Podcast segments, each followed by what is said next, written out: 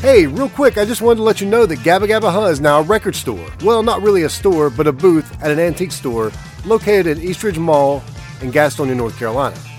Vintage Village is three stores down from Dillard's on the left, and my booth is on the left side of Vintage Village. It's the one with all the records. You can't miss it. I've got over a thousand records, toys, t-shirts, DVDs, VHS, all kinds of stuff there. So come check it out. Gabba Gabba Hunt Records and Vintage Goods located in Vintage Village at Eastridge Mall, Gastonia, North Carolina.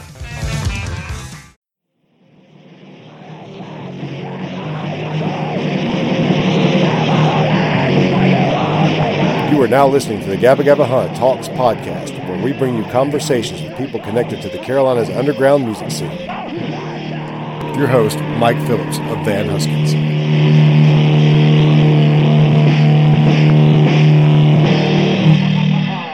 Hey there, and welcome to episode 24 of Gabba Gabba Hunt Talks. Now, I'm going to keep this intro short, but I did need to add something onto this episode.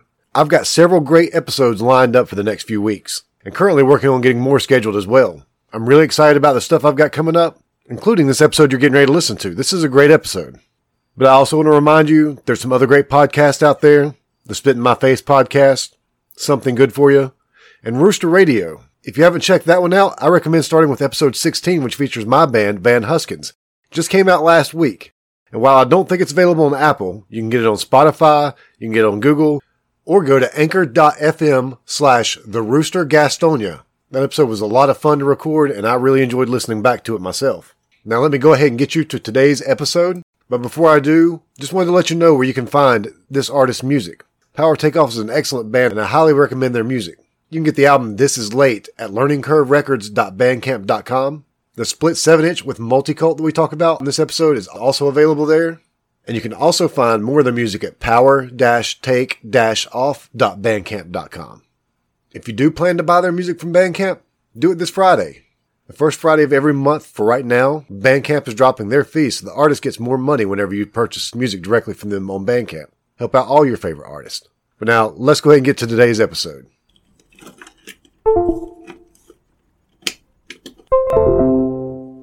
Alrighty, let's try this then. Um, hey, can you hear me now? I can. All right, good. Sorry about that. I'm, I can be uh, a little bit electronically challenged. No, it, it was actually it was on my end. Um, like the reason I wasn't quite ready yet a minute ago was because I was. It's been a while since I've done this, and I didn't have everything set up. And all of a sudden, I realized that um, I had my Zoom recorder set up as an interface, and I don't need to do that Right. for this. I just need to use it to record. right. So I took it off, and then all of a sudden, Skype didn't recognize that I had a microphone anymore because it was using that.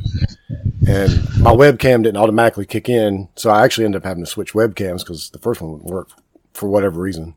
Anyway, I, you don't have video. You don't have to have video. That's fine with me. Um, but I, I was just letting you know I don't see the I, video. thought I thought I did, but I guess I don't. So yeah, whatever that will work. Um, I'm not sure if you can if you can see me. I guess you probably can. I can. I can see you. Yeah. Nice Voivod shirt. Oh, thank you. I saw him at uh, Neighborhood Theater a few years ago, and it was a badass show. yeah, I was at that. I've seen him a couple times over the years, and uh, you know, of course, not having the original lineup is different and weird. Yeah, but yeah. man, I got to say, they still bring it. And uh, it that new guitar player. I mean, he's just as good as Piggy. Yeah, and uh, he can, and that new bass player even is uh, pretty damn awesome too. You know, yeah, um, there's just something about that band, and I think no matter who it is, if it's always just Snake and uh, Michael, the drummer, it'll it'll always be Voivod. yeah. So And I, I never got to see him back in the day, so I was at least glad to get to see him then. So that was, that was- I, I was just, you know, it's one of those things where like, holy shit, that's happened at the neighborhood theater. I gotta go. yeah. me, me and Eric were the same. It was like you know they might not be that good anymore, but we'll see. And you know, I was glad. Oh, glad. I had a feeling they were good. I just was kind of shocked that, you know, like I guess we could get into later and during all this, but I just was shocked somebody brought them to Charlotte. yeah, I'm always shocked when that happens. yeah, that's true. Um, so it's uh, nice to talk to you. Not, we've never met before. Um, look forward I to think we, I think we've been in the same room. We uh, have. more times than, Yeah. Than pro- I would probably could count. yeah, probably so. And it was we've just never met for one reason or another. Um, but I'm talking to Gus Ingstrom today, and currently from Power Takeoff. But tell me a little bit about because I don't really know anything about you. Tell me a little bit about where you're from and uh, like how you got into music as a kid. So I uh, was born in Kansas, and uh, I moved here in 1980, and which was kind of traumatic a little bit. So like you know, moving from the Midwest to like not never thinking you may never see the ocean to all of a sudden being in a state that touched the ocean Yeah, and going to the beach was a little weird and the mountains uh, it was good though i mean my dad uh, worked for pizza hut and uh, Okay. he brought us out here and uh, you know it was kind of one of those things where i who knows where my life would have been if i'd have stayed there but you know i had a, a, a good childhood i mean i spent most of my time on a bmx bike like most kids you know raising hell doing shit yeah, and until i discovered skateboarding in like 1985 yeah, and that was kind of like the weird rabbit hole for me. yeah. It is for for a lot of people for sure. Yeah, I mean, uh, I don't think people give enough credit that Thrasher magazine was such a portal back Yep. then because they had like the scene report for music. Yeah, So not only were you like looking at skaters, but you could also it'd say the South. Well, these were the the punk bands people were into, and then everything was locale. That's how I heard about the Melvins. That's how I heard about Neurosis. And so, literally, like about that time, you know, like that was. I mean, I used to I make the joke that I'm kind of the same person I was when I was like 14, but it's kind of true. I mean, Yeah. I don't listen to any different music than I did then, you know. And uh, living up around here, uh, I mean, I imagine you're from this area too. yeah, It's it sucked in the fucking 80s. Like living in Concord and being a different kid was not cool. I, I'm from Kings Mountain, so I, I grew up in a, like a really small town, a little bit far, farther Yep. away from Charlotte. So definitely, it, it was it was weird. It was weird. if you were into punk, different weirdness, you were ostracized by all the kids that were redneck. Mhm. Um, you know, and like Andy Cobble, uh, the people that owns Pinkies, he Yeah. grew up here with me and stuff, and like John Marlowe, the drummer in town from like the Grave Rollers, he grew up with me. Um, we, you know, it was just rough for us when we were just not like everybody else, and I was okay with that, but they weren't. And I don't know, it kind of, I think you get a chip on your shoulder, you know yeah, um, you, you grow up like a little bit like uh, it's us against them, you know? And so for that reason, I shunned pretty much every other kind of music. Like if it was Pink Floyd, that was redneck music. If it was Yeah. ACDC, that was redneck music. Oh, wow, I didn't yeah. listen to that shit. and not till I went to college did I kind of like take a step back and appreciate it. You know, because I just saw that music blaring out of a Camaro with Yeah. some dude with a mullet calling me damn names and shit, and uh, never thought like, well, man, there's actually it's actually good music, and uh, it has some redeeming qualities. I can't I can't hold the music accountable because that dickhead listens to it. yeah. I kind of went a little bit the opposite direction. We we I guess got into classic rock first and, and stuff like that. Then found punk rock, and once we found punk rock, then we were like, man, ACDC sucks. Screw that band. But it was because of the exact same reason. Because every redneck in, in Kings Mountain would blare ACDC out of their truck, and it's like. We don't want to be like that. We don't want to. That's Right. not the music we listen to. And then years later, of course, it was like, oh man, yeah, I love all that shit again. Yeah, yeah. I mean, I, I, I totally made a flip flop, but it took me a long time to appreciate that stuff. And Yeah. you know, and I I graduated high school in 1990, Okay. and uh, and I went to Kansas, back to Kansas. I went to the University of Kansas to go to school, and uh, that was like a it's a very fertile punk community. Um, they had a place there called the Outhouse, which was like out in the middle of a cornfield, yeah. and it was kind of like Kansas's version of the Milestone. Yep. everybody played there um, and that was just kind of a continuation but even on a different level because like william s. Burroughs lived in lawrence hmm which is kind of crazy to think about and uh, i don't know that's where i spent like the next four years before i ended up back out this way. But you know all along i've just been you know going to the milestone. And i mean i remember when the international club was over on Tuckaseegee. Yeah. and there was a place called the Hall of Fame across the street, and you know, I I've been going to stuff I guess so long, and then you know now I just feel like the old guy in the room, and it's uh it's kind of weird. Like I went to a show I guess uh, right before COVID, Yeah. and uh, at that skate park, that Oso skate oh yeah. park, and yeah. kids were dancing, and this guy knocked my glasses off, and I bent down to pick up my glasses, and he said, "Get the fuck out of the way, old man." and I'm like, "Well, I guess I am the old man in Yeah. the room now."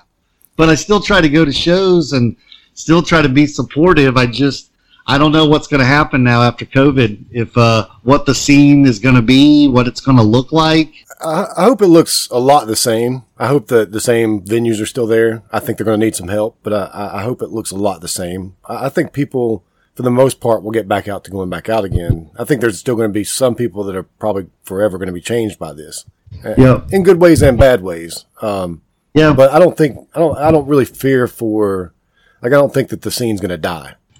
I don't think it's going to die. I think it's going to morph in a weird way. Like Yeah. I kind of hope there's like a documentary called The Desolation Center that's on Amazon, and it's about when they started like closing all the uh, clubs in LA in like '82. Yeah. these people started doing like guerrilla shows, and they had like shows in the desert. Mhm. Um, they had like shows on boats that went around the harbor of like San Pedro.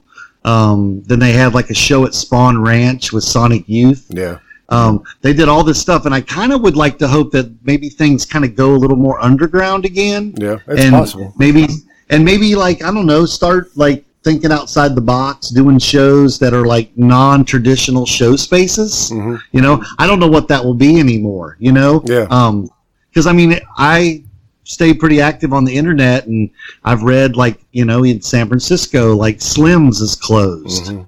and Bottom of the Hills closed, and the Hi-Dive in Denver, um, Barracuda in Austin. Serious big clubs are taking it in the backside. Yeah, And I just, Charlotte is a big money town with gentrification, and uh, I just don't know. Because I don't see this ending, you know. I mean, Yeah. I think there'll be another wave. Unfortunately, Oh, I'm yeah. a I'm a I'm a guy that believes in wearing masks, oh yeah, and I live in a community where Concord and Kannapolis, they just thumb their nose at it. Yeah. I see it every day. Yep. And it's uh and I don't know. I mean and and I know that then there's all those weird 20-year-old kids in Charlotte that I heard cuz I you know talked to people that claim that they're not wearing masks either. Mhm. So who knows what's going to happen. I think we're probably in for a rough winter, and then we'll see what happens on the other side of all that. Yeah. that, that, that a lot of that depends on the vaccine and, and, and a lot of other things. A lot of it has to Yeah. do with people's behaviors. And I guess I, I, I'm the same way. I've even thought about this. You know, if, if something happens and all the clubs in this area close, we'll we'll find a way. We'll find a way to throw Right. shows. We'll have, we'll have shows in backyards or wherever we have to do it. But I, I guess that part of me that doesn't want to see that is the one that wants to still see you know the milestone and Tommy's and everybody still be around at the other side of this. I I kind of hope what comes out of this is a little more compassion out of people. Mhm. The you know I've seen this town morph kind of many times now since I was a kid, and there's been times where the scene was very supportive of one another, Yeah. like other bands, and I kind of feel like now it's not so much. There's a lot of I don't know, kind of a bunch of islands, you Mhm. know, like Raleigh is always a scene I've looked at that's always been very like self-supportive of each other Yeah. some and Charlotte has always kind of been a little cliquish and not so much a helping somebody out Yeah. unless they're like a friend. And I kind of would like to think that maybe it's this has humanized everybody and maybe everybody realizes we all are in the same boat and we can all help someone out in some way or capacity, you know? I certainly hope so. I mean, I would like to think so. I mean, because you know, there's there's a. I mean, Charlotte never has had has gotten much recognition for music, Mhm. really.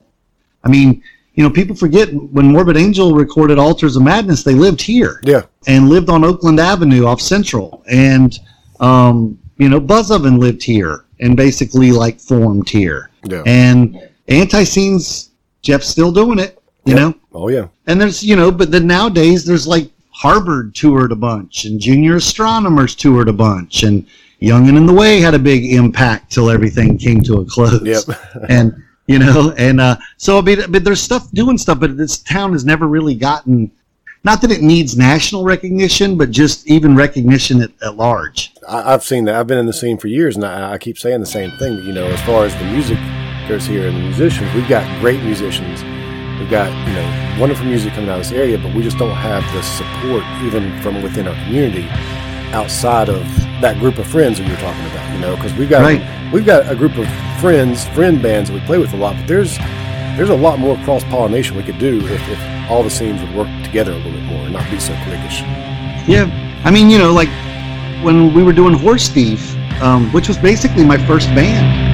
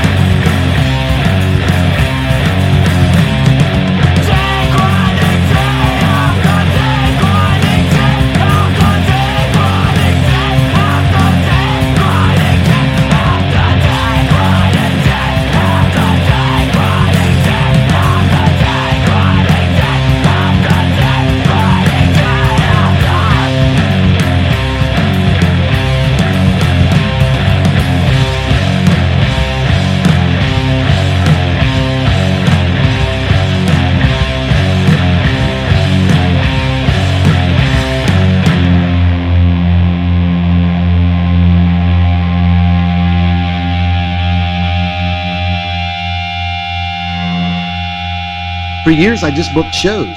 I never thought myself as a musician or anything, and it was just something I just slowly picked up on messing around by myself, taking some guitar lessons here in Concord at Mullis Music. But Horse Thief was my first band. It was just kind of like at that time I feel like that was after like the early 2000s. Everything had kind of stalled out. Yeah. There weren't a lot of bands. Um, we played with the same people every time. Mm-hmm. Kalabi Yao, and, and there was like a couple other people. And then Neil and them got the milestone going, Mhm. and we just played with the same bands. And so we made a pledge to ourselves that every time we played, we would try to bring an out of town band to play. Yeah. And that's how we lured Torch to town the first time Okay. and Dove and whoever else, and just tried to make it an event, you know? Yeah. And I wish more people would do that, but it's a lot of work, you know? It is. And now I look at the scene and I think there's a gazillion bands, which is even harder to do, but maybe COVID is going to like strip it down to like quality, not quantity, Mhm. if that makes sense Yeah. you know and and maybe just because some people are going to be like well why do a band you can't do nothing with it you know there's no end in sight of when you could play a show There'll be a few casualties. yeah and some people i think look at it that way some people are just people who like to write and record you know and it's so easy to do that now Yeah. with the technology But uh, you know, I always have tried to make it an event. So I wish some people would do that, and it makes me mad when I see people not promoting, not making flyers, not trying. Yeah. You know, I mean, it's hard to get people out these days. It There's so much else in the world going on. It is, and then you, when you see a band that, that's been playing for years and, and they're still out there playing shows, and but you never really know when they're playing because unless you hear somebody else promote it because they're not really promoting it, you're like, you know, you could pull Right. your you could pull your part a little bit. Um, there, there there's a lot of that in the scene. I, I've noticed. Um, I guess they just expect the the internet to do it for them. Yeah, and the internet's a weird thing. You know, sometimes people have a real handle on it, and sometimes people don't. And I don't know if I do. I mean, I'll be 49 this year, and I guess that kind of puts me as one of the older people, kind of in the punk scene, so to speak. Yeah. Because by that time, people just sort of, eh, they go do something else. That's what I, I'm like. You know, I'm I'm I'll be 47 in February, so I'm not much younger than you. But I'm just you know, me and me and Eric are still doing it. But I look around and I do see a lot of people our ages still out there doing it. But you know, the the longer it goes on, the more those people might drop off, thinking, yeah, well, was it really worth putting this effort into it anymore if we can't really do anything with it? Yeah, I mean, I want to do it right, you know, and and I decided when you know Horse Thief was, I mean, like I said, it was my first band, and we did everything wrong. Yeah, We just kept playing shows. We didn't go record. Then we won a free recording session through Guitar Center, Yeah. and it was a nightmare. And it, then I'm like, shit, this doesn't sound like us. We, we can't put this out. And so we were finally like, well, we should do something. And then when we finally did, we broke up yeah, and that was it. And so like I was like, well, okay, we just did everything the way you weren't supposed to, all right, and uh, you know we'll just have to live with that. But you know, I, I vowed if I did it again, I was going to do it right. You know, yeah, and I really didn't know what that was. I mean, I messed around with this solo project called Snake Plissken with one S Yeah. for a while, and uh, never really got it off the ground. Just I guess I just couldn't get organized enough, and at some points you just you know you know how it is. Some days you just kind of feel like man, it's a lot of work doing this, and I couldn't seem to get people together, and I never thought I'd join grids, Yeah. you know, and um, I did, and we did a lot in like twelve months or fourteen months. And let's back up just a little bit. Um, Okay, So, so sure. Uh, when you first, when did you first start playing an instrument? And and so you say Horse Thief was your first band. Did you like dabble with any other bands or play with any other musicians before that happened? No, no, I just messed around with guitar. Yeah. I mean, in the '90s, I was helping book pretty actively, Mhm. like bringing a lot of stuff to the Milestone. Uh, not the Milestone, but uh, to Tremont when it first opened. Yeah. Um, I used to do a lot of shows there. I helped bring some stuff to. There was like a short-lived club in the mid to early '90s called Heretics. Do you Yep. remember that? Oh, I Up remember what- My, my first band, or one of my first bands, uh, Popes on Dope, and my, my and my first band, the Style and Johnny Appleseeds, we played there several times. Uh, that was like our home back in the back in those days. that was a weird, cool place, Yeah. you know? And uh, some weird stuff ended up there. Like, really, I mean, I saw stuff that I still am like, tell people, like, I saw Harvey Milk for the first time there. Yeah. And that was the night he had the anvil and the sledgehammer on stage and did that, and which he only did supposedly like a handful of times in their entire career. Yeah. But it happened to be there. And uh, it was with Geezer Lake Yep. from Greensboro. Oh, yeah. And uh, but you know, I was always trying to help bring bands to town, and Steve Munzel and I were really good friends. Okay, And um, so Steve and I would go a lot of places. Like I went everywhere with Ooblish. Yeah. and uh, we did a lot them. of stuff. And yeah, there used to be a, a like a house in Greensboro called Dick Street. That was over near UNCG Okay. and there was a lot of house shows then and we we went to those so there was lots of late nights doing that and through a lot of that stuff i met a lot of the raleigh people that i'm still friends with today Yeah. which uh, i've always sort of really liked the raleigh scene a lot i always thought they kind of did it right I got that impression that so so for the listeners, I, I do sort of know Gus a little bit, mostly just through doing the live stream, and he would he would um, request bands and stuff. But you know, I, I kind of got that feeling that you were very familiar with the Raleigh scene, just based on you know like Shiny Beast and Regraped and all those bands from that around that time. Yeah, and Trucker. I mean, like Yep. when when Penny first opened, like I, a couple friends of mine, we helped build the long ramp that went up the front of the building that you walked up Yeah, for her. you know, she had that big room that was like a thousand people, and we would always go, well, that's cool and all, Penny, that there's like a thousand seat room, but like, let's say so and so wanted to play here and they only draw a hundred people. Mhm. That's going to look really stupid in there. And she's like, well, what do you want to do? And so right there in the bar area, before they put up all those walls, we just set up right there in front of the bar Yeah. and we did tons of shows there and some of them got kind of big and then that sort of made her realize she needed to build the casbah Oh yeah. and needed to have a smaller stage with a dedicated PA because we would take the PA apart in the big room, bring it out to the small room for whoever. Yeah. Um, we, Steve and I used to do these like marathon Saturday afternoon shows where it's like, bring some cans of food, Yeah. come check out, check, we- come check out bands. we uh the I think the accidents played one of those shows with uh with Ublish and it was one of those all day bring some food shows. Yeah, we did like bring coats in the wintertime. Yep. I mean, we tried, Steve and I tried to do stuff, and there was, it was kind of that moment where in the late 90s, like before Fat City opened, that things were starting to kind of build again. yeah. And you can see that the music scene was sort of changing. Um, I don't know for the good or for the bad, but Charlotte was definitely changing too, and the, the the kind of people that you'd see around. And uh, but yeah, I mean, forever I was just all about booking bands and bringing people to town. Like I used to go to Rock Hill a bunch, and Greg Ellis when he was in Salvo Rain, Yeah. and uh, you know I was way into that like that that underground punk scene big time. Still am to a lot of ways. Yeah. I don't know if it exists in the same way, but uh, I do, that's still kind of like I guess my wheelhouse when I talk about music and stuff. But yeah, I mean, I just dabbled with the guitar, and I don't know. I just was like talking shit with Mike Earl one day, and said we should start a band. We should start a band that's the loudest band in Charlotte. Fuck it.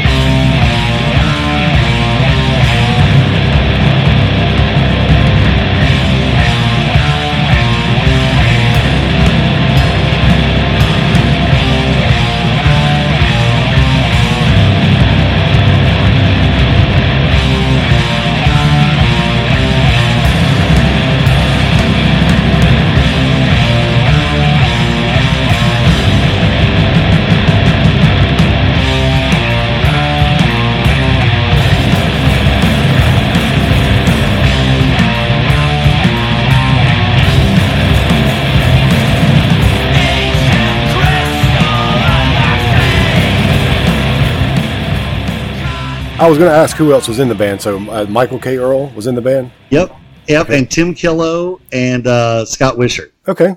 Yep. Need to get Scott on this podcast sometime. I probably need to get Michael on here and uh, Steve Munsell and just about all these names you're mentioning.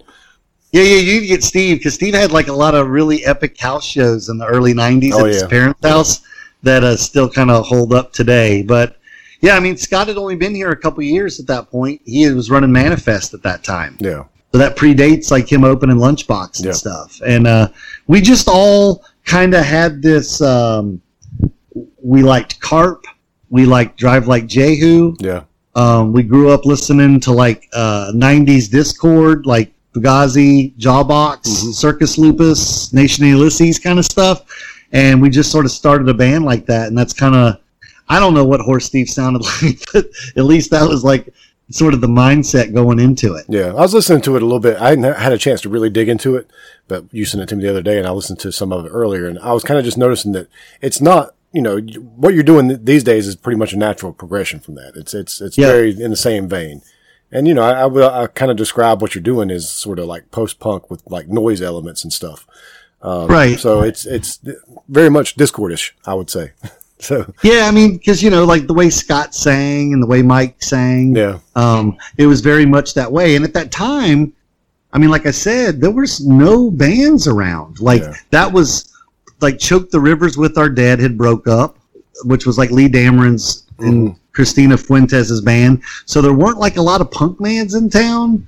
And it just seemed like when we met Neil and Philip, they were like, Hey, you want to play with this band? Hey, you want to play with this band? Yeah. Hey, you want to play with this band? So we felt like we were the house band at the milestone Yeah. and when they first opened it back up. I'm surprised we didn't play a show together there, but I, our, our time back after Neil reopened the milestone was sort of limited, and we only we only played a handful of shows. So maybe if we'd started a year earlier, I'm not sure where it all crosses over there. yeah, but this was like 2003. We got okay, going. so yeah, just a little bit before we got back together during our during our hiatus. And you know, it's weird. It's like I don't remember how I met Philip, but I met Philip, and he was like, "So hey, we're doing these shows, and it was in this building over by the Fillmore. Mm-hmm. That was Yeah. like two buildings down from the Fillmore. We played there once, and then there was another time right down on Mint Street past the stadium. We play, and you had to go down a bunch of long hallways to get into that room. We played there too, and then the next thing you know, I heard they had like leased the milestone, Yeah. and uh, it just all seems like kind of a blur. But it was cool. It was an awesome transition. You know, the milestone will always be, you know, my home. I mean, Yeah. in the '90s, I I still think that that run that Penny had hmm is kind of untouchable. Yeah, it I mean, really is. And I and I tell people like you, you know you can say whatever you want about her, you can say whatever you want about the times. I don't know if it's even like comparable. I mean, you know, like she booked Swervedriver there, Yeah. and it was totally by mistake. and they pulled up and were like, "What the fuck is this place?" I mean, they were in a tour bus with a twenty foot trailer yeah, and they were used to playing at like the Fillmore, and then they pull up to this house that looks like it's been added on inappropriately, and they ended up playing, and it was amazing. But you know, for that time to get every AMREP band, Mhm. every Sub Pop band, oh yeah, I remember uh, those days. the Dischord, the um, you know, and just everything. I mean, and the Melvins on the Houdini tour, Yeah. and Sleep and Hawkwind. I mean, I just don't know. Uh, at the end of the day, if the bar was set really high, Yeah. Yeah, I was gonna say that's not really a knock on on who's the, you know on, on the milestone today or or when Neil ran it or anything. That that was just again a really high bar. Yeah, and it's just I don't know. I mean, but it was a good time. I mean, Penny ran a good club, Mhm. and she was very fair. But you know, that was back when it was so competitive, trying to be a band. Yeah. And like, what was it being signed anyway? you know, like, like getting put on a record label. You know, but that's what everybody was trying to do. There was money in it. Yeah, And now I'm not so sure. I think you have to ask yourself if you're playing music in today's times, what are you doing it for? yeah, Who are you doing it for? Uh, I do it for me. I don't ever. I mean, when if five people show up, that's five more than I thought were going to show up. you know, because I, I mean, we're loud and abrasive, Mhm. and it, people usually don't stand up front. And if they do, then then they evidently wanted to be there. Yeah. And then it's my job to make them hurt and then send them home with t- tinnitus. You know, do my part for the community. But uh, And I feel totally the same way about that. You know, if five people show up, that's five more than I expected. I, I'll, I'll play for five or 50 or 500. I don't know that I've ever played for 500, but, um, you know, I'll play for however many people. I'm just, I'm there to play for myself. I'm, I want to Right. have a good time and, and play the music that, that we wrote. Yeah, and, and I don't know. Grids was a weird band for me um, because when I joined it, they kind of didn't really very. They, they didn't. I didn't feel like they had their shit together. Yeah. But I saw a lot of potential.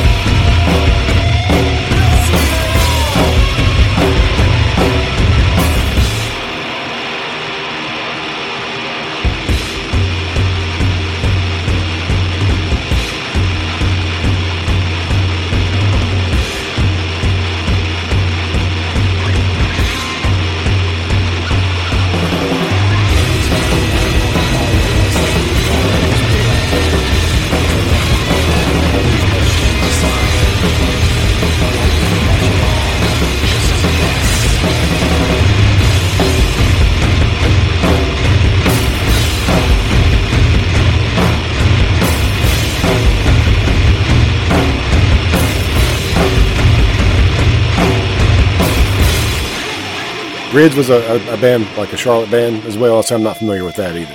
Yeah, so that was Rob Davis that worked at Lunchbox for Scott Okay. when he at the first location. Yeah. And I don't know, they kind of reminded me of Young Widows a little bit. Pissed Jeans. hmm That was like 2008. They they opened for Fucked Up. They opened for Thrones. They've opened for some good bands. And um, I don't know. I was at a point in my life. I'm a single parent, so I've raised my daughter. She's like 23 years old now, Yeah. And and that had a lot to do in the late 90s of me not being in a band. Yeah. I trust me. I, I know. Like during my time that I was out of the scene, it was mostly because I was a I was a father. Yeah, and uh, it was really tough to do horse thief for those two years, but my parents really were supportive and helped me do that. And my sister is who is now deceased, and some people in town know her from going to shows and stuff. Um, she struggled like for 15 years with breast cancer, Mm. and she had been sick, and my dad had had some health issues, so there was a lot of shit like bearing down on me Yeah. and um, it all kind of came to a head in 2009. My dad just died, uh, had a massive stroke, and it just kind of turned me up on end. And I just happened to walk in the lunchbox, and Rob's like, "Would you want to play bass and grids?" And I'm like, "Sure." Yeah. I'd like, yeah, sure, okay. Well, let's just jam and see what happens. And I ended up liking it. And after the first practice, I told them, I said, "Listen, we're gonna have to change shit. Like, I just don't like this." And so I convinced them to tune down to drop C. Yeah. and so everybody in the band tu- tuned down to drop C. And I said, yeah, and you guys can't play these goddamn 212 combo amps anymore. We got to get some damn muscle in here. So Rob went and found a Model T, and Rick went and found a Model T. And next thing you know, man, we had a band Yeah. and I thought it was probably the best band I've been in, hands down. And a lot of shit happened super fast. Yeah. Like I've never played in front of a band where we had a crowd. You know, like I, I always feel like I'm playing in front of my friends and a few stragglers. This was a band that actually drew. hmm Then over time, we started getting some press and we started touring, and that all started to pick up. Yeah. And I don't know if it was just that time in Charlotte or what, but I mean, we even played out of town and played in front of people Yeah. and got a lot of really good gigs. And it kind of made me think, like, well, this is kind of weird. I mean, but I like it. You know, Yeah. I like playing in front of people. and it's just, uh, I don't know. And then the fact that in 12, 14 months' time, we did two LPs. hmm I mean, I've never been that prolific Yeah. um, and a lot of people aren't because of everybody's life. Yeah. But after my dad died, I was just kind of like, all right, I have got to start either whatever I do, just wholeheartedly do it. yeah. You know, my daughter was getting older; she was able to take care of herself a little bit. Um, I kind of thought my sister was going to get better, but five years later, she ended up passing away. Mhm. And so I've had a lot of loss in my life, which is probably why my music is not very friendly uh, music. It's a lot of just me getting stuff out that I need to get out of my system. Yeah. I love it. It's But- awesome though. But it made me, you know, just want to keep digging deeper and deeper. And uh, I don't know, we just kept pushing grids. And, you know, we recorded with Kyle Spence of Harvey Milk. Yeah. Um, a lot of people don't realize this. I guess it was just so bizarre. The White Walls record came out first Okay. in the, let's see, that would have been June of 2010. We recorded it in February with Bo White. Two months later, we were back in the studio recording a whole nother record with Kyle Spence Yeah. all new set of songs, everything, and that became the Kansas record. And we started to shop it, but the economy was still shitty, Yeah. and nobody labels were like, "Oh man, you know, come talk to us next year." You know, we're in a rebuilding period. Um, we heard that a bunch. Yeah. Um, and I know like Kyle gave it to some people and they got passed around and we thought we were going to put it out on Learning Curve, uh, which is out of Minneapolis, which is kind of a weird arm offshoot of AMREP. hmm Yeah. And, you know, I thought things were going really good. I mean, but those guys were young and I wasn't. I was in my late 30s. And for them, this was just like, eh, I'll just go start another band. and, and, you know, me knowing this is lightning in a bottle and sometimes you can't recreate this. yeah. And the minute it stopped, you know, Rick went and started Young and in the Way. Rob went and started No Power. Mhm. Uh, Bobby joined Double Negative. Everybody kind of moved on, and some things happened for some people. Some things didn't happen for Yeah. other people. Yeah. I don't know. It was a big learning experience for me. That was like most touring I had done. Actually, like playing touring instead of for years. I went out on the road with other people, helped out touring, sold merch, slept gear, Yeah. that, that kind of stuff. For any bands that you want to mention? Not, I mean, it was nobody big. Yeah. Um, but I, but, but through that time, I became friends with a bunch of people. You know, like Yeah. I ended, I met Cody from uh, Murder City Devils and Big Business and Melvins. Mhm. I met him just by accident. He somehow ended up with my phone number and called me, and I booked that Murder City Devils show at Fat City that time. Okay. Yeah. And just keeping numbers and passing people off and just going through the motions, you know? Yeah. and uh, it was just one of those things where I, I don't know. I it's just like I try to use everything as a learning experience, you know. Yeah. And and I've always been a big Sunn amp collector since like the late '90s. Yeah, I, I was- guess I kind of got known for that. Yeah, I was talking to uh, Travis Travis Overcash, and, and speaking of like, he was talking about how like when his father passed away earlier this year, he ca he kind of got on this mission to play music. So that reminds me a lot of what you just said. But he also was talking about you and the Sunn Amps and and how that all tied into uh, what the band that became uh, Star Motor Company. Yeah, yeah, yeah. I helped those guys out, and you know, I mean, I've been very fortunate. Like through a lot of stuff, through like Joe Preston, I met the people in Sunn. Yeah, and I've sold them a bunch of amps and helped them out at like Moogfest one year. And then one year, Stephen O'Malley did like the solo gig of this big four hour drone session. hmm And I ended up like supplying amps for that. yeah, So, and I've done like, you know, some stuff for Superchunk at the neighborhood theater. You know, I've rented a lot of my backline out for people. I feel like music's my passion. I mm-hmm. just never figured out a way to make any money doing it. but I guess we all are that way. yeah, I never owned a club. I just always was the guy who was like, "Hey, so this band contacted me. You know, do you think we could get them in here on this day?" And well, how much money do they want? Well, we'll cover it. Okay, whatever. You know, only a few times did I have to like, you know, dig into my pocket and do it. yeah, That was always my arrangement with like Neil and Philip. I just sort of bird dogged it and brought bands to them, and then they booked it yeah, which was good.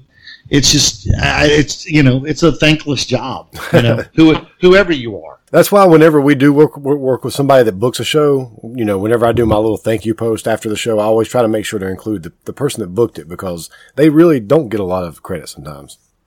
Yeah, I mean, you know. I I've remained friends with Philip all these years. Um, and he's a lunatic, but I love that kid to death. But uh, he went with us a couple years ago. Power Takeoff got asked to do this. Um, Steve Albini started those things called the PRF. hmm uh, barbecue, and the money's like going to the homeless, and uh, they do some outreach. Well, they did one in Louisville, Kentucky, and I was just thinking, man, I haven't hung out with Philip. I said, would you want to go with us to Kentucky? Yeah. And uh, he went with us for the weekend, and of course, he, he didn't disappoint when it came to entertainment. I love that guy. Yeah, I, you know, I just. You know, he's off doing his own thing, you know, figuring out what he's doing. Oh, you yeah. know, just not wanting to stick around here. But I don't know. It's it was it was a crazy time. I mean, grids was just one of those things, and then when it ended, I was just kind of like, seriously, this is over. God damn, I was just getting started. You know. Yeah, and I, I And, said a minute ago, you know, I'm not real familiar with it. I was listening to it earlier. It's badass stuff. I, I, I'm, I'm going to be really digging into it later. Yeah, and the records were kind of obscure. Like there was this label out of New York called Ink Blot, Mhm. and they were kind of a hardcore label. Yeah, and he somehow was into the white wall well he only knew about the white walls record and then when i joined the band like i said we almost became prolific. We were writing like there was no tomorrow. Hmm like it wasn't just going to practice to practice. We were actually writing sometimes two and three songs a night. Yeah, and so you know to have two albums worth of material was crazy. Like i've i've never been in a band like that before. You know especially with that kind of music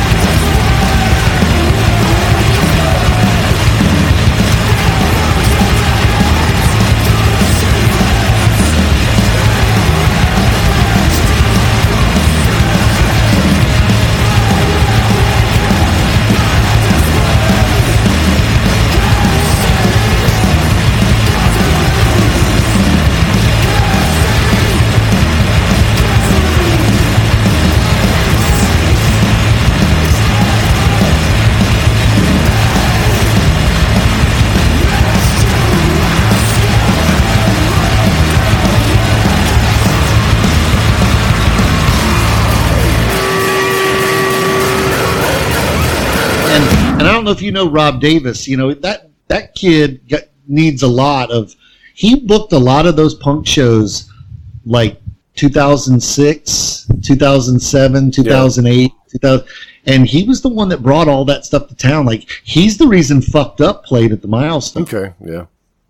You know, and he did a lot. I mean, he just did a lot. And there's always a lot of people that never get to do. I mean, it's like I said, it's a thankless job. Yeah. You know, to do that, and and I always thought somebody would kind of pick up the torch after Rob left, but I don't know. It's it's it's a it's a calling. Yeah. You know, and it's a lot of time on the internet now and a lot of time networking and a lot of people don't would rather you know nowadays with the way the the world is i mean shit who's got the time to want to be on the internet that much Yeah. and, and trust me, like you said, it's a very thankless job. There's not really money to be made in it uh, for, No. people, for people that care about that. So you've got to love it to do it. For somebody being in a band, you, you have to deal with that stuff enough. Like, so I don't want to pick up that torch because it's it's hard enough for me to book our own band shows. I don't Oh, want yeah, to be I in- mean- in charge of booking other shows for sure. booking your own band is impossible enough Yep. booking a club you know i mean and a lot of it was like there for a while it was like listen um, i can't book your band. I'm sorry. You know like Yeah. uh, i'm trying to book my band and you're trying to get me to get you a show on a tuesday night. You know never heard of you. You seem very nice but i don't know what you want me to do you know? And it's weird. It was like a fountain. And then someone's like the next thing you know it's like someone turned off the water. And then i don't get those calls anymore. Yeah. it's it's bizarre. Once when you're in it you're knee deep in it. And when you're not it's like it never exists. And i think for me the older i get the harder it is for me to book shows. Yeah. going on tour it's expensive. Like i did a tour in 2014 to texas and back. Yeah. and we have a diesel uh four dollars a gallon for diesel fuel. Jesus christ. I might as well have been working for the for the gas stations Yeah, that's that's something I'd still like to do, but I, I know that that's got to be a ton of work because just just booking a show locally is a, is a headache sometimes. Yeah, I mean, you're you're putting a lot of trust into people, and the one thing that's I've realized the internet's a really good tool instead of like calling people on the telephone and mm-hmm. playing phone tag. But you sometimes on the internet don't really get to know a person, Yeah, and I've had way too many times where we've like gone somewhere, got there. And the dude's, I was like, hey man, did you get those posters I sent you? Did you get those up? Oh man, those are at my house, you know? And I'm like, well shit, there's Yeah. gonna be nobody at this show. Yeah. And you get there and there's like, you play for the bartender and, um, and the sound guy. yep, And it's really hard to gauge that when you're just emailing and texting with somebody because it's so impersonal in a bunch of ways. But you'd think with technology it'd get easier. But I just think you're competing with so many bands. competing with so many different bands and just just the technology itself. While it's it's helpful, it's also a distraction. So there's a lot of other stuff going on when people are booking bands. They're also doing a lot of different things online as well. So it gets a little less focused. It is, you know, because I mean, you know, it's weird because that machine is like shut down now. Yeah, And it's like, you know, when it starts back up, I mean, was everybody going to try to get back on the hamster wheel at the same time? you know, it's like, I don't, I don't know. That is that how it works? I don't, I don't know. I don't really know because I've been thinking a lot lately about how we're we're definitely not ready to start playing shows again. But you know, I'm I'm already thinking about I'm ready. To, I want to play a show. So what do I do? Do I go ahead and start trying to book something for like say spring of next year, hoping that things are ready to go? Or Yeah. does anybody even want to bother doing that at this point? Because I think there's a lot of uncertainty. So I think it, will be kind of everybody gets back on the wheel at once. Unfortunately, Yeah, because like I, I've been uh, anybody who like follows me on social media. I've been remodeling this house I I just moved into. yeah, and I've been doing it for like hardcore during COVID. And I don't know, in the summer I was kind of like, man, this sucks. Like I want to see some live music, you know? yeah, And I got to thinking, well, maybe in the fall it'll be better. That was kind of like this entertaining thought that I had. yeah, And then I was like, well, I've got this huge sunroom. Why don't I like book like Hex Machine from Richmond to come down on my birthday and blast my ears with their damn loud ass Hiwatts yeah. and do all that. But then I'm thinking, now, man, is that even possible? yeah. Of course, if there's still restrictions and mandates, I wouldn't do it. I mean, Yeah. I don't want any. I I don't want any blood on my hands of that I facilitated and it's something that got people sick. Same here. Uh, As much as some people want to like move on and say whatever about, you know, we're maybe being too safe and all that. I'm, I'm not wanting to be the one to be out there going, all right, come see my show. There's that band in town. I don't know if you've been a chance to see them yet. They're called Mutant Strain. I've heard them. I haven't seen them yet, but I've heard their music. They've got a record coming out on Sorry State out of Raleigh. Yeah. They're awesome.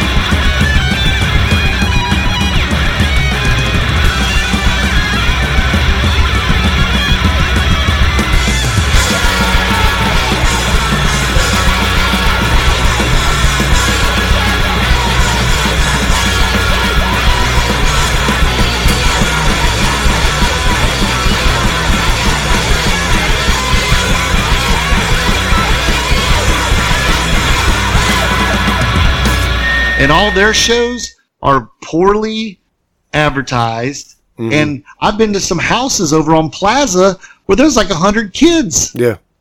and I don't know who any of them are. That's the thing is, I, I imagine I, I, I always talk about how there's not really many kids in the music scene, but then I find out about a band like that, and I'm like, wait a minute, there's a scene that we we're not aware of. That there's like house shows and and and these young, I'll say punk, but I'll use that term loosely because I know like some emo bands and stuff like that. They they exist, and I've started hearing about them. But why do we not know about them? Why are they not playing? You know, Milestone and Tommy's. Well, yeah, like and, uh, that. I know that band Acme. I'm sure you've heard of them. hmm Yeah. They are part of that scene. Yep. I'd never seen them until I saw them at a house. There were all these kids, man. I was like, well, who the hell are all these people? I've never seen. I've never seen you at, at any of the clubs in town. Exactly. So it exists. They, they- they're out there. Yeah, yeah. And so then, like, Mutant Strain played um, with a bunch of like West Coast power violence bands at the Milestone one night, Mhm. and none of those kids came. Yeah. And I'm like, huh.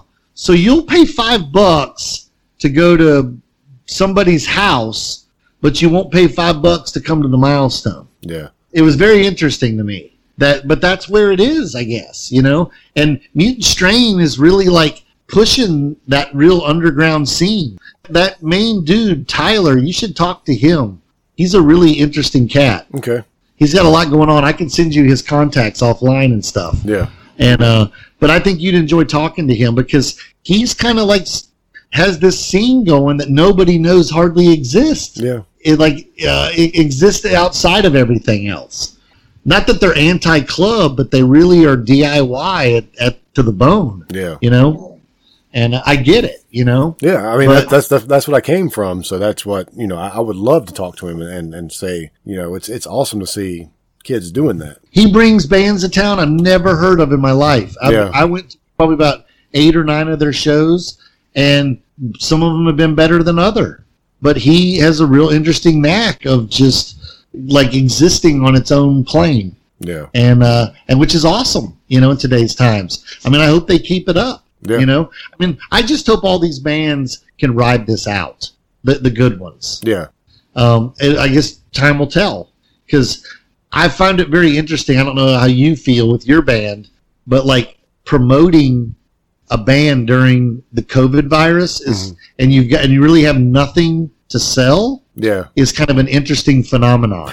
like, like, does anybody really give a shit about, uh, me making a, a random update or are they more concerned why the, you know, all the, the information of the Breonna Taylor case isn't been made public yet. It, it is know? like that, that, that sort of, uh, Uh, I don't know, balancing act you have to do, to try to stay somewhat relevant. And we really haven't done a whole lot. We went ahead and released our EP after everything pretty much got shut down. It's like we didn't want to hold on to it until whenever, Right, whenever we could play again. But since then, you know, I've, I've done a post here and there, but I, I really don't know what to do with it. I mean, I think we're getting ready to like put some merchandise online that people can buy. So maybe we can raise a little bit of money to go record. But even that, I'm going to feel a little weird about during this time. Yeah, we had a kid um, that's in this band called Tongue Party out of Minneapolis, Mhm. and uh, he made us these. Uh, we're gonna make these T-shirts, and they just have bolt cutters all over the front of them, Yeah. and it says "fuck 12 down one of the handles, and down the other handle it says ACAB. Oh yeah. Yeah. I saw that design. and uh, somebody uh, I bet I thought I should make a post because I had a couple people put some weird stuff on the page, and I was like, listen, in case you're wondering, yeah, Power Takeoff does stand with Black Lives Matter, Yeah. and trans li- trans lives and uh, opinions matter to Power Takeoff, Mhm. and if they don't, if that offends you, then I'm sorry that you probably need to fucking move on to somebody else. Yeah. And I had four people send me private messages that were like, fuck you. I don't want to have anything to do with your band. And I'm like, well, then fine. Yeah. You know, if that's the way it's got to be, then that's the way it's got to be. I just wanted to make it very clear if you had any inkling of where I stood, you know. And all of my bandmates feel the exact same way. Yeah. You know, I mean, Cody Hare that played drums for us, he was out protesting every night in Charlotte. I didn't go out there because I take care of my mother Mhm. and I didn't want to pick up something. I was kind of paranoid Yeah, at that same, time. I still am. Yeah. You know, I don't know how you get it and how you don't get it. They still haven't told us a definitive answer. You But know, but you're like me. If you got it and then passed it along to your mother, you would not never forgive yourself. yeah. And uh, so I just decided not to. You know, Yeah. and uh, but it's not that I don't believe in what those people are out there doing. You know, I mean, I've had some friends say, "Oh man, I can't believe you're into this protesting," and I said, "Well, hey, I wish it was all peaceful. Who doesn't?" I said, "But." You know, if some glass gets broken, glass can be replaced. Lives can't be brought back. Mm. You know, that's kind of my additive with all of it. Oh yeah. So, but I mean, I just, it's weird to make a statement like that from your band page for me to like, listen, did you, I guess you've never talked to me before. Yeah. if, if you are a fan of the band, did you really think that I would be that way? Yeah. You know? Um, but, you know, I guess sometimes you got to spell it out for some people, you know? And in some bands, I've not heard one thing about one post, nothing. It's almost just like they're just leaving it dormant. Uh, a lot of those bands I, th- I think are the same ones that whenever they play a show, they are they don't really post too many updates about it. They let everybody else do it. but then there are some bands that, that that are active like that that have just like you said are, are dormant at this moment. I guess. it's just uh it's it's crazy times for sure and i'm just you know trying to stay safe and be as you know smart as i can be about the whole deal you Yeah. know We took a little bit of time off when this first started, and then decided to start practicing again. But I, I still feel a little weird about it just about every week when we go out there. yeah but you guys are probably friends too and that's a whole nother thing on top of that And really, other than and we we we all go to work, but you know, we just we try to use our best judgment and just be safe Right. about it. If anybody's ever feeling bad, we're not going to do it. we lost i mean our guitar player was nick and uh, he moved to new york city two months ago Yeah, And um, so, as far as like power takeoff, power takeoff's back to just kind of being me. yeah. Well, was, we we haven't really talked about power takeoff at all yet. So, uh, how did that get started? And I did notice that. It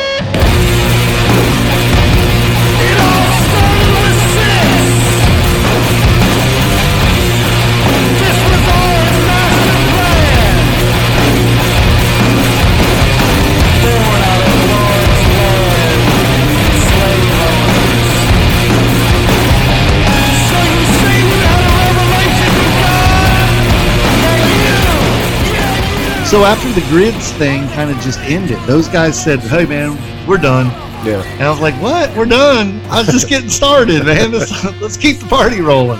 And I had sort of helped foster this relationship with Learning Curve, Mhm. and they had put out like the Hold Steady, um, that band from Minneapolis. yeah. I remember. and like gay witch abortion and seahorse and kind of you know we're very much just a minneapolis label at that point and he was looking to sort of check out some other stuff and Mhm. i had to you know unfortunately make that weird text message and said hey man we broke up i'm sorry oh man bummer you guys sure you don't want to just put this record out they didn't want to do nothing. Yeah. So there it went. We made three pressings of 100 records in Kansas, and that's where it sits Yeah. today. And I had started sort of like, well, thinking about this other record I thought we were going to do, and quickly sort of changed some stuff around, and that became that Plowshare song on that Butcher's Waltz comp. Okay. And so I decided, you know what, man, I got nothing to lose. I'm just going to send it to them and say, listen. So I kind of got this, and this is all I got. It's a 10 minute song. and they were like, do you have a record? And I was like, no, I have a 10 minute song. and, and I'm just sharing with you what I got. And they were like, would you want to be on this compilation? Well, sure. Yeah. But let me preface that I'm not a band. Like, I did all this stuff with the help of Rick Contis of Young and in the Way, Yeah. he said, uh, and they were like, oh, okay, yeah, no big deal. So I just figured I put this song on this comp. It was something to do, see what happens, sell a few records. The comp sells out in like weeks Yeah. because Gay Witch Abortion has a presence, Seahorse has a presence. They're on AMREP, Mhm. and um, Skull Kodiak is the cows people. Yeah. And so all of a sudden, it wasn't me selling the record, it was them selling the record. And so it was out there. And, you know, that was in like the summer of 2011, Mhm. maybe? Yeah. And 2012 rolls around at the beginning of the year, and Reiner's like, hey, man, could you put a band together and write some more songs? I was like, I don't know, maybe. I can see what I could do. He's like, well, I'm going to do a South by Southwest showcase if you want to come play. Yeah. And I was like, well, okay, so now I've got something to work for. Yeah. So I called my friend Matt, who lived in that time in Richmond. He used to be in this band Moonshine. And he came down and he just, we just sort of clicked. Mhm. Like him and I share the love of this band called Brainbombs Yeah. that are from Sweden. We just sort of clicked and went to Rick's studio, which was over at the No Dial rehearsal space. And between Rick and I early on and Matt, we just made more songs. And that's kind of turned into the unhinged stuff a little Yeah. bit. And that came out on cassette tape on these like laser embossed cassette tapes. And then eventually it's, I'd heard it's supposed to come out uh, of this year, first of next year on a split LP. Cool. But uh, and that was kind of just like, well, I guess I need to get a band together. But Rick was real quick to tell me that he didn't like want to do it like that. You know, yeah. um, he had like his own obligations. So if it was just, we probably could st- still do it if it was just him recording and writing and doing that. But I couldn't really count on him for live shows Yeah. or touring. Yeah. So Matt decided he would do it for a while, and I had the guitar player of Hex Machine for a couple years, and we did a couple tours with that. Went to New York and back, went out to Texas and back.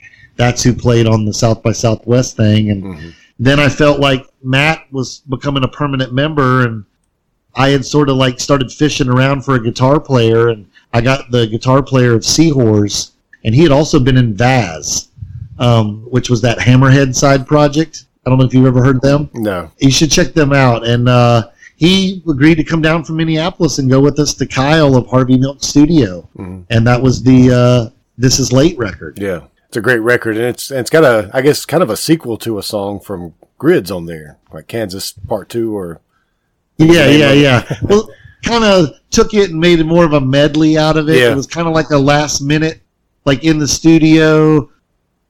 Thinking back, I shouldn't have put it on the record.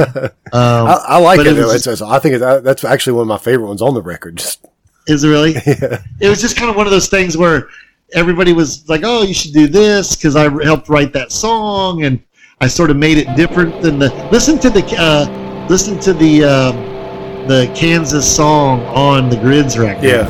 And and it, there's it's totally different. yeah. Um, I was listening. to That's what I was noticing when I was listening to it earlier, and I think the thing I like about that song is just because the just the things you say.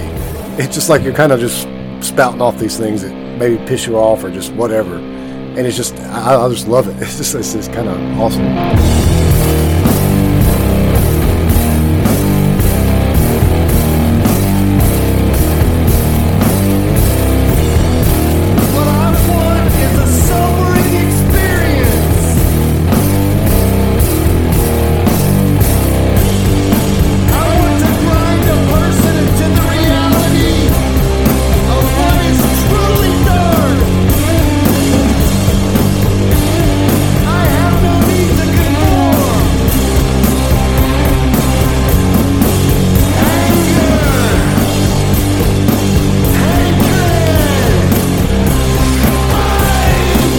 Yeah, I mean, I, that record was very cathartic, but it's hard to play now for me. Yeah. Like that song "Work."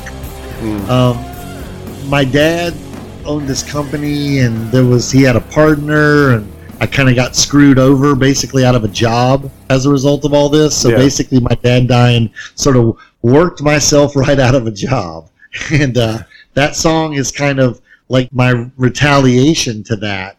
And it's weird, and it's it's it's kind of like when I guess I had never done this before. You write a song like that, and then the farther you distance yourself from that situation, Mhm. it is a, it's weirder to go back and revisit. Yeah. And some of those songs that we've never played live because normally play for like 20 minutes. Yeah. And that's it. That's all people want to hear anyway. Exactly. That's we take the same philosophy. Yeah, people don't want to hear all that. And I wrote that song on that unhinged today I will not kill myself. Mhm. Um so I found this thing at a thrift store and it looked like a like a cigarette pack and it was plastic and it was black Yeah. and I pressed the button and it was a recorded voice and it said today I will not kill myself. Oh wow. And then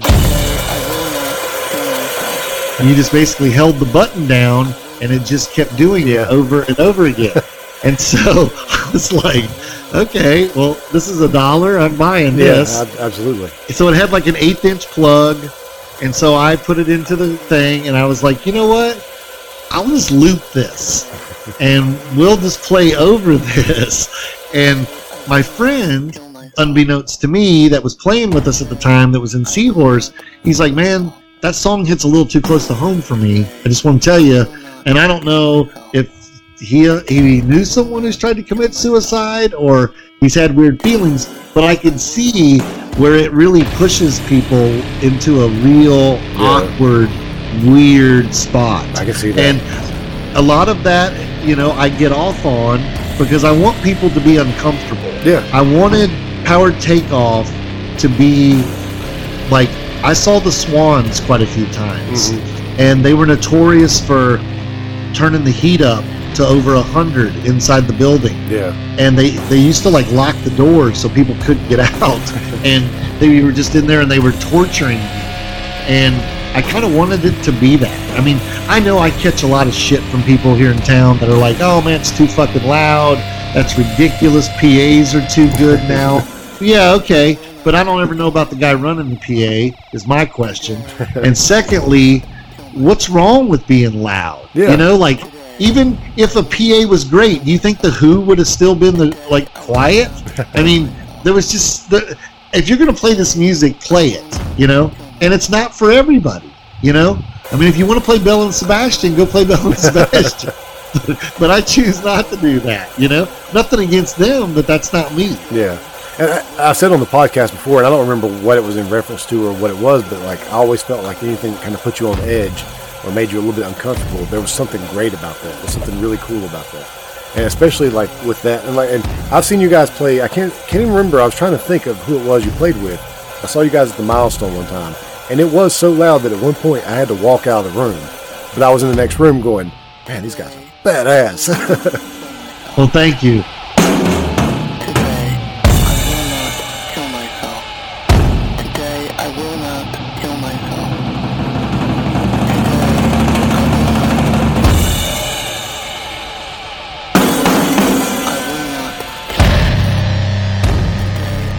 There was some weird shows at the milestone. Like we opened for that Street Sects band. Were you at that show? I was. I don't think it was that one. That's the band that like uh basically fogged up the entire room with dry ice smoke, and they used a chainsaw with no blade on it. Yeah, def- I definitely wasn't at that one.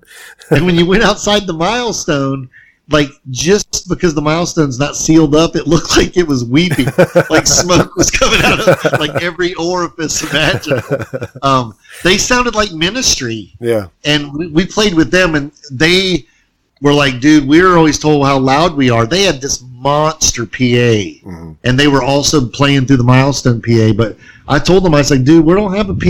It's just all straight amplifiers." Yeah. You know, I mean, many a times our amps make it to where most PAs can't keep up. yeah, You know, And that's kind of the point. I mean, I can't sing. You don't want to hear what the hell I got to say. you know, there's, you want to look at it and make it seem like there's like a strained version of you're trying to like make out what I'm trying to say. Yeah. But otherwise, nobody gives a shit, you know. and I always say that. I mean, I try to put a lot of thought into what we do, and I know some people don't, some people do, but, but I honestly do try to put a lot of thought into it and make people think, make people uncomfortable. I'm sure it's been a hindrance. Uh, people probably don't want to play shows with us. Uh, people probably don't want to book us for that reason. I mean, I'm sure there's clubs in town. I've never still I've never played Tommy's. Yeah. You could do it. AMFM's played there. They're pretty loud too. Yeah. They played there, and it was a it was a great show. Did you ever go to the SK Net Cafe? Yeah, I've been there before. I think I only went there once or twice, and, and, and I saw Cemetery Thieves there. So Horse Thief played there in like 2004, Yeah. and I brought Dove to town, and uh, they came to town with full stacks, and there was a band from Boston called Fat Day hmm and Calabi Yau, which was Bo White's band. Yeah.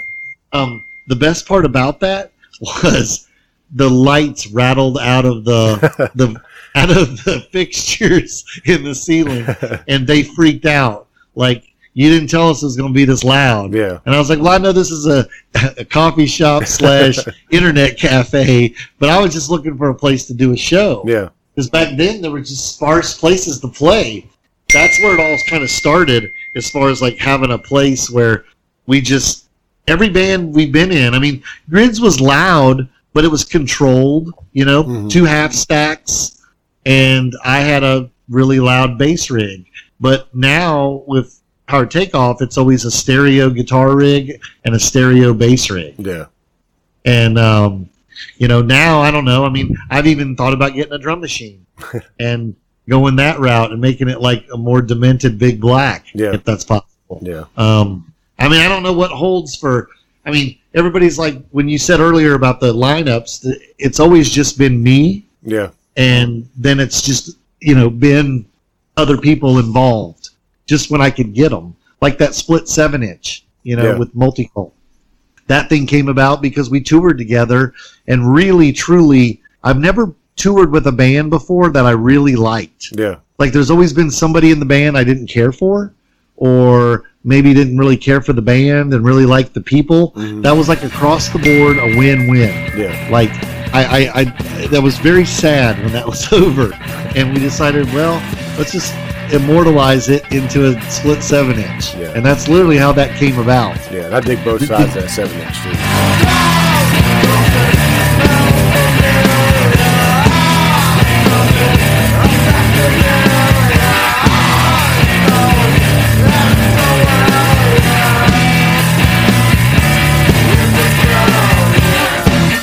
Did you get to see them when they played at the uh, station? No, I didn't. They were good, man. They were really, really like just real, so precise with all their time changes and everything. Yeah. They're just if you ever get a chance to see them, they're a really, really good band. Oh yeah, I'll be looking out for them. I guess at this point, you know, I always try to make shit count. You Yeah. know, I mean, watching my dad die so abruptly and watch my sister die, I'm like, shit, I only got one chance at this. Yeah. So whatever it is I'm doing, I want to make it count. I don't know. I've never yearned to be a rock star. I guess more than anything, just be appreciated for what I do. You know? Yeah. I- think, you know, we, when I was a kid, I thought I wanted to be a rock star, but as I, once I realized I was going to play punk rock, it was like, no, I just want to be able to do what I want to do and have people enjoy it. And I, don't, I don't care about being, I mean, I still joke that I'd like to be bigger than the Rolling Stones, but, you know, who wouldn't? But I still just want to play music. Well, I'm friends with the Avett brothers. You know, growing up here in Concord. Yeah. I don't. know- I don't know. I mean, I don't know if I want to be. I mean, they can't go to Lowe's by Yeah. themselves. you know, I mean, they can't go out to dinner and shit. I mean, they're not like you know the Rolling Stones, but they're still the big band. Yeah. Especially and especially here. re- yeah, regionally, and you know, so then it's kind of like, what are you willing to give up and sacrifice? You know, for me, I've always said if Power Takeoff or anything that I do, music endeavor wise, can pay for itself, yeah. and that's all. You know, when you start quantifying it that way, that's you know, that's pretty much what the band has done. hmm I front the band some money to go on tour or record, and then we I pay myself back. Yeah. But when this thing starts costing me a bunch of money, eh, I might be like, eh, I don't know, I don't know. Maybe I'm gonna move on. You know, because then you find out how long do you want to do this. You know, when you're like printing shirts and nobody's buying them. Yeah. You know, and you got like a box of shirts and shit. You know, that's when you start thinking about, well, I don't know. I mean, gotta rethink all this. Yeah. I don't know. I mean, I've always wondered as a kid, even, and then as I get older, like if there's still a place for me doing this around here, you know? Yeah. And I guess it'll just keep going, you know, because theoretically, I guess Power Takeoff could just be a recording project. Yeah. There's a lot of people that have went that way these days too. Yeah. I mean, if I can't find people to play with, I mean, there's plenty of people playing guitar, there's plenty of people doing everything, but I like to find people that have their own rigs. A lot of people don't have big rigs anymore, Yeah. um, amp wise. And I find a lot of people around here just really can only do like one band, Yeah. maybe two at the most. And you can't stretch somebody like super thin. I don't know. It's Yeah. just, uh, I ask myself that a lot. And then I also think like, do I need to be more involved now after COVID? Like really trying to help promote the scene and maybe in turn promoting myself musically, Yeah. you know, put myself back out there. I feel like it, it- it's just, I think our world in general, the older you get, the less serious you're taken. and, uh, and I'm sure to some kid, I'm just, just some big fucking blowhard, you know? And, uh, like, what do I know? I I wonder that sometimes myself, like with the things that I'm doing. I'm like, I think I, the stuff that I'm doing is kind of important, but you know, and some of my friends do too. But once it gets beyond that, do people really even care what I'm doing? Right. Yeah, and I, I mean, I think you definitely understand what I'm talking about. Yeah. And it's uh, it's a weird feeling, you know, because sometimes when we would play, I'd have some kid come up and be like, "Oh man, some guy said I should talk to you about amps." Well, I'm not like the amp guru, but I mean, I could definitely probably answer your question. Yeah, sounds like you need to take it to the shop. Sounds Yeah. like there's something wrong with it. and a lot of people around here, I mean, got all these amps that they're just messing around with that are broken and don't work right. Mhm. And me, I'm just anal about my shit. You know, I take it and get it fixed. yeah. So I have to have everything working properly. But I don't know. I just, I'm really curious to see where Charlotte comes out of all this. Me too. I think on the other side of all this, that's that's the one big thing is is I, I'm hoping for certain things, but I really just I have no idea, and and I'm hoping that on the other side of it, people at least still appreciate what we're doing. Yeah. I mean, I know one thing we do have, we have a great record store. hmm and there's some other places to get records. When Charlotte didn't have a record store, like when Milestone Records closed in the early '90s, Yeah. and then before that time between it and Manifest, man, it was weird around here. hmm Um, I feel like the heart of a scene is a record store. Um, I I kind of always used to think, well, there's no publications now, and I guess that's maybe not the worst thing in the world because I think the only thing left in like the Triangles, the Independent up there, that Mhm. magazine, and really, I mean, Creative Loafing's nothing, and the Queen City Nerve. It's not like they talk about music Not you know the lot. observer the observer used to i mean there's no like music writers Yeah. so to speak who are i don't know if it's that you would consider them a tastemaker but they at least would sort of when i was a kid around here there was a guy named fred mills Yeah, I remember. and he wrote for like magnet and alternative press Mhm. And he wrote for the observer and creative loafing but i learned a lot from him. He Mhm. just he would be like you know what? I'm going to interview this band and i'm going to make sure it gets out there so people can read about it. I don't know where that happens now Yeah. unless you're like reading it on the internet you know? And um, because one- there are no zines really to speak of or anything. Yeah, I mean that, that's one reason why when I started this project, I brought back the zine, the, the part of of it as well, which I've done one issue. I'm I'm just about finished with the second one, or well, it'll be the fourth one, but that's that's if you count the first two way back 23 years ago. It's it's a lot of work, and I would love to do it maybe on a bigger scale, but you know when I, I'm just doing it for myself, it's kind of hard to get motivated to get it all together. yeah And, and just knowing that, that people don't really appreciate or that print media is basically dying out. So I, you know, I don't Yeah. say that people don't appreciate it. I think it's a niche market for, for sure. But, you know, I, I wish more people were doing it. But I remember as a kid, I would always find these zines. Mhm. Everybody was doing Every- zines yeah. and stuff, and um, I kind of would love for that to come back in some weird way. Like, you know, I mean, my question has been, you know, the past six months, like, well, I know what I've been doing.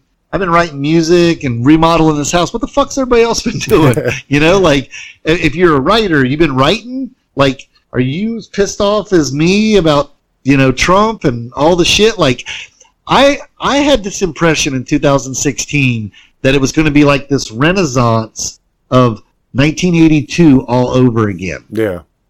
That it was like because I remember there for a while, every record I picked up was like "fuck Reagan," you know, everything was like uh, just talking about how terrible the government was. Yeah. And I thought that we would go back to that place, but we haven't Yeah. you know besides a couple like the municipal waste t-shirt with the ronald uh, with the trump blowing his brains out Yeah.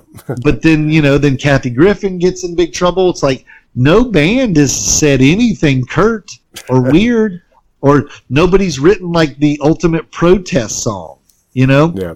it, it was funny. I was listening to this comp the other day, and I don't even know which one it was, but it's from the '80s. And like two seconds into it, you hear some guy in the back scream "fuck Reagan" Yeah. like really loud, and you're like, "Well, that's I know this came out in the early '80s, you Yeah. know." And but I just don't know if that shit's like happening now or not happening. Um, I I think there's a lot of reasons for because I I remember when Trump first took office, there were a lot of people saying, "Oh, well, there'll be some great punk rock songs written over the next Yeah, yeah, years." yeah. And, and I haven't seen it, but I think a lot of people shy away from politics these days, and I, I Yeah. understand. I understand why. Yeah. But you know, I kind of kind of miss that a little bit. I noticed there's there are plenty of fuck Trump songs on Spotify that are hip hop songs, so maybe that's where it's Right. going to now. And and I was talking to uh, Sunday Boxing recently, and we were talking about like rock and roll is not the rebel music anymore. It's like hip hop is a rebel music. no, So I guess that's where it's went to. No, and I got to tell you one thing I like about what your your podcast is, is that you're wanting to like go backwards and find the, some of the missing links of the music for like regionally. Yeah. you know, like you know, playing the Erectus monotone, playing the Vanilla Trainwreck, Yeah. uh, Trucker, Regraped, all that stuff. There, there's so much like I feel like people around here locally don't like even give a nod to that. Yeah. And I don't know if they realize how great it was in North Carolina between 1990 and 2000. Yeah, it really was. And that's, that's one of the reasons why I started the whole project. Well, part of the pro- project and especially the radio side of it. I was like, man, I don't want, you know, I love these songs. I still, you know, will put Picasso Trigger on any day and listen to them. But how many people have just completely forgotten they existed? Yeah, I mean, like Fred Hutchison is a guy you should talk to. No, definitely. He's on, he's on my list. Um, uh, but like you know, because Fred was in uh, Boyle, hmm um, Fred was in Thirty Foot Beast, Yep. Played in Subculture. Subculture. He was in Buzz Oven. Yep. Like he did like the Buzz Oven demos. Yeah. um, that led into Buzz Oven, Sewer Puppet, uh, Husbands. I mean, Fred is a very, you know, one of those guys, and people don't realize he played on in subculture in the 80s. Yeah. And then, like, Greensboro, I think had a, a scene that never got enough due with, like, the Rebar, Raymond Break, hmm Geezer Lake crew. Yeah. There was, like, the Rights Reserved, which was, like, more punk Yeah. and then they became Eagle Bravo. Um, there was a lot of really, really good bands that, and and of course, I always kind of tipped my hat to the Raleigh scene. Yeah. It just seemed to like click for me. They seemed like people that were like-minded people, you know. Yeah. Um, that whole trucker, which like morphed into Cherry Valence, hmm and then Regraped was around during that time, and then you know, of course, they did like three tours with the fucking Champs Yeah. after they moved to Portland.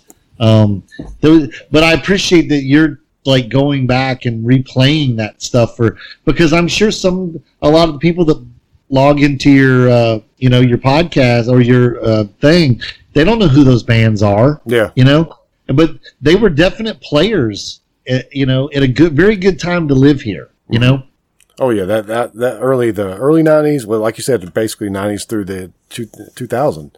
It's a, it's a really really good time for music in this whole state, and well, North and South Carolina combined, but really in North Carolina. I mean, Columbia had an amazing punk scene. hmm You know, like anti it all kind of started with Yeah, anti that's, schism. that's why I was sure to throw South Carolina in there as well because it would really, you know, Antischism, uh, one three four. Trying to think of who else. Inhumanity. Inhumanity, and then the uh, Guyana Punchline. Yeah, if you, that's another person you should talk to is Chris Bickel. Yeah, I was thinking about or just earlier today. I said I need to send Chris an email, tell him it's time.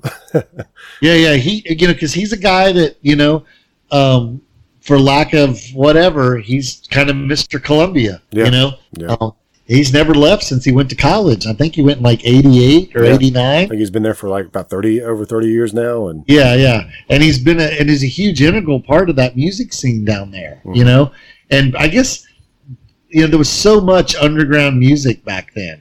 You know, it was just a different time. yeah, You know, the, the internet, I remember watching it slowly change everything. You know, um, and like I, I hate it for people that didn't get to live through Fat City here in Charlotte. yeah. That was just you, you try to describe it to people, and I don't do it any justice. That was an awesome place. I Had so many good shows there too. But just a really Yeah. awesome place. I mean, it just I don't know. Like Charlotte's had its moments. I just don't know. I'm scared of where it's going in the future with all the heavy gentrification. Yeah, what's going on. That's the, that's the thing that scares me the most. You know, I continue. I've always lived in Concord since I've been back. Mhm. I never chose to live in Charlotte. I kind of like my space and Yeah. sort of respect my space. And then now I've got a lot of space during COVID. But uh, I don't know. I, I'm thankful I don't live in Charlotte and have to be all on top of people right now. Me too. I mean, that's that's one thing is I, I love this area. I love you know Charlotte for better or worse. I, I love the town. You know, there's there's times when I when I hate it, but um, I, I like being far farther away from it. I like having my space. And uh, Yeah, I have a car. I can go when I need to go, Yep. and then I, when it's time to get back, I can get my car and leave. there are times when I'm like, man, I really wish I lived closer, but you know, overall, Right. I'm, I'm pretty happy where I'm at. it's funny to think of all the times we were at the same show and you would get on 85 to go south Yep. and I would get on 85 to go north Yeah. for our 30 minute drives to opposite directions. There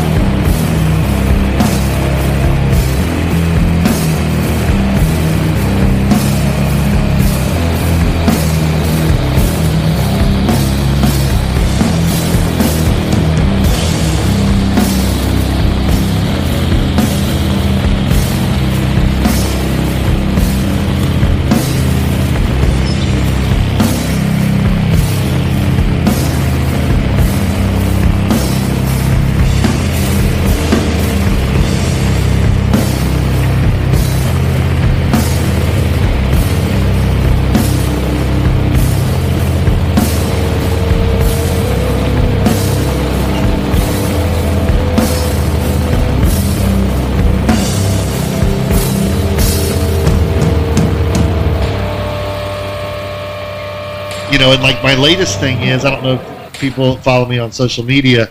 I'm going to build a soundproof music room in my basement. Mhm. I don't have to have a practice space anymore because I've got room here in my basement, and I've always wanted a soundproof music room with like the double five eighths drywall, everything, to where someone could be upstairs and not hear my band playing in the basement. Yeah. So that's like my next big thing I'm getting ready to tackle. Heck yeah. My my my, my COVID uh, COVID goal. I'm calling it. Besides growing some COVID hair, I'm Yeah. gonna. Uh, since I haven't got my hair cut, my next thing is um, I've pretty much finished up remodeling this house. Is to build me a soundproof music room. My goal would be to make create a room that's kind of like the tiny desk sessions, Yeah. except for the bands that would never get asked to do that Yeah. create a room sounds good somebody could play in live i could theoretically record it and Mhm. broadcast it out to the internet That'd be awesome. and have it like controlled in my basement Yep. Well, keep that in mind because we might need stuff like that on the other side of all this, or it maybe maybe even during all this. Yeah it's kind of what got me thinking you know because i watch all those tiny desk sessions and i'm like man the bands i like are never going to get asked to do this Same here with I think earlier this year NPR was running a contest that said if send if you're in a band send uh send in your music and get considered for a tiny desk concert. I'm like they're not going to consider Van Huskins. There's no way. i mean i just don't know i mean I, it's cool what they do and i don't know if you've seen the ones they're during, doing during covid I've I, it's been a while since I've seen one. I think Bob Mould might have been the last one I watched. they did one with like a Bill Callahan, Mhm. and it was like at his house in Austin, and each one of the members were like ten feet apart from each other, Yeah. and they were basically in his backyard. And I thought it was funny. They were trying to be witty, but also very relevant to the Yeah. times. Yeah. Yeah. You know, I don't know what if that's what it's going to be from here on out. You know, like my my thought was, well, if I did this and this room turns out the way I want it, maybe it, it could I could parlay that to bring a band to town, play in my basement, but then go that night to play at the milestone for some money. Yeah. And if the recording sounds really good, then maybe you could put it out. Maybe you'd have this vehicle then to put to, for them to put it out. Yep. You know, because I know some people have put out their tiny desk sessions. Mhm. Some bands have not. So I don't know. I, I'm just trying to think what what's next for me. You know, I'm on the backside of 40, and I don't know. I guess I'm just trying to like carve out whatever my niche is. Yeah. And I mean, I used to always dream of opening a club because I would go to clubs thinking, man, if I could replicate that here, wouldn't that be awesome? But Yeah. God, I don't know if that's even a possible dream anymore in Charlotte Yeah. or anywhere for that fact. Yeah, I used to have the same dream and think, you know, what if, what if I could do that in Kings Mountain or Gastonia or Shelby or something? But first of all, nobody would come. But you know, Right. like like you said, even in Charlotte, is that even really a dream anymore to have the club? Because at one point when I was younger, you know, the Milestone was the first place I went to a, a punk rock show, and I was like, Me too. man, I'd love to run this place someday. But but like these days, I don't know that I'd want to run the Milestone. You know, so so much love to Buck for doing what he's doing over there. Yeah, I mean, you know, like I mean, I remember when Philip was doing the haunted mini golf Mhm. over in. Belmont, Yep. you know, and he had like Blake Schwarzenbach from from uh, Jawbreaker over there and stuff like that. Yeah, I was I was at that I was at that show. But I mean, it's just crazy that like he tried, he tried to bring people to Belmont. Mhm. You know, I don't think we live in a big enough metropolitan area yet where Concord, Kings Mountain, Belmont, Gastonia, Rock Hill, Huntersville, Cornelius, you could have a club that the kids from Charlotte would come to. Yeah, I mean, you can live in LA and they'll drive to Costa Mesa to go to a show, but they're not gonna. It's where we don't live in that kind of a region. yeah. There, it's hard. It's, I have been surprised. We've played we played Freeman's quite frequently, and we can get a few people from Charlotte to come to Gastonia for that. But it's it's not like a lot of people. Right. The only time I went to that, I went to that Dax Riggs show that was in Gastonia Oh yeah, that over, time. over at Zoe's. Yep. I mean, you know, I think there's some cool places. I just don't know. I think the situation has to be right. Yeah, you know? exactly. That, that that's it. We we just have to put on a good lineup in, in Gastonia, one good enough to entice people to come across the river, and it happens every now and then, but it's not sustainable. So like, there's, Yeah. there's a new venue opening up in Gastonia, and hopefully they're going to do well, but they're going to have to cater to a lot of different crowds, I think, in order to do it. Right. I mean, I, I was like asking myself the last two years. I don't know if you did with just play out out playing. You're like, well, where's everybody at? Mhm. Like, they're not here. Where are they? You know, are they over at Snug? And then you find out there's not so many people over at Snug. Yeah. And then you find out there's not so many people over at Tommy's. You just wonder, like, has everybody just gone real apathetic? Yeah. Or, Uh, like, or what are they doing? I, You know? I think that's part of it. You know, and I say all the time, talk about how many distractions you have in the palm of your hand on your phone. It- Right. I think that's a big part of it right there. Is that you know not only that, but on your TV, Netflix, or whatever you want to watch, everything's right there, touch of a button. You can Right. listen to whatever you want to, watch whatever you want to. You can watch a concert on on on a full concert on YouTube if you want to. So I, I just think it's a matter of people have too many options these days and not enough money, or their money's going to a bunch of different places. You know. the thing that's really dawned on me was, and I know you probably remember this too. When I went to the milestone, I was there for the night. Yeah. Mm-hmm. That's it. I'm not going anywhere else. And when I used to be at Tremont, I was there for the night. Yeah. Now I notice people are like jumping around. They're not like one minute they're there, one minute they're not. They're checking in here, they're checking in there. I'm guilty of that every now and then, but it's like if there's two bands I want to support on the same night, and I think I can get between the two places, I'll do it. But I, I do, you know, I, I try, I try most of the time to go to one place and stay. I mean, I remember like when Neil and them first opened up and like Monotonix would play. Mhm. It felt like I was at the milestone till like four in the morning. Yeah, and you know it's just you it was like an epic evening you were exhausted from just everything that just took place and went on hmm and, but i don't i don't know i guess i don't drink anymore either and uh, that's probably got a lot to do with that as well and i'm, I'm not not just a guy that goes i don't go out to bars anymore yeah. you know I, th- I think that's a part of it too. Was that you know, again, we talked to a little earlier about how. Oh, my cat's jumping all over me now. she's she's in heat, so she's being really annoying. But um, about how like kids, you know, where where are the kids? And we talked about how they might have their own little scene now or whatever. But uh, a lot of people our age, they don't drink anymore, or they don't drink much, or they they Right. know that if they drink, they're not going to be able to drive, so they don't Right. they don't take the chances like they used to, which is a good thing. It's not a good thing that we used to take more chances than we should. But I'm just saying, I think that translates a lot to people staying at home these days. Right. I don't know. I mean, and I, I try to, like I said, I try to be as supportive as possible, but it just sometimes doesn't work that way. And Mhm. my first priority is taking care of my mom. And then now, you know, but it's weird. I mean, for years, my first priority was taking care of my daughter. Yeah. You know, it's weird when you check out of a scene what you miss. Yeah. Like I remember in the late 90s, sort of checking out for a bit when Cameron was a baby. And then I came back and it was like, wait a second, what are the, uh, is this Christian hardcore? What the hell's going on here?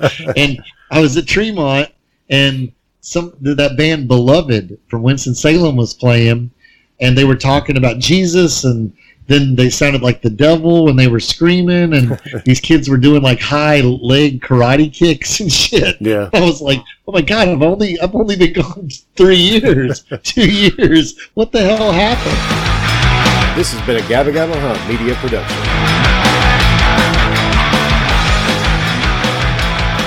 like when I did the uh, "This Is Late" record, this is a funny little story about that.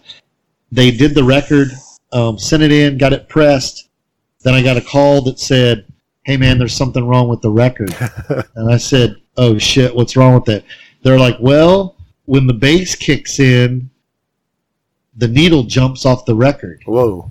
I said, "What?" And they're like, "Yeah, yeah, it just comes completely up in the air." And I was like, "Oh shit, man, we probably like pushed the bass too hard. we were mastering it." And I guess somewhere cutting the lacquers, it got lost in translation, and the record was basically unlistenable. Mhm. Um, had to be cut again.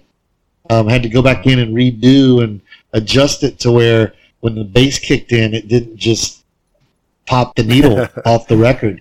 Um, which was cool. I wanted to do that, but I didn't want to do that. I didn't want to cost somebody extra money, you know, and because I'm always looking for a way to like fuck with people, like putting lock groove or something at the end of a record or at the very beginning, to where that way once they're in it, they're just stuck in it. Yeah. Doesn't just goes in and goes out. but uh,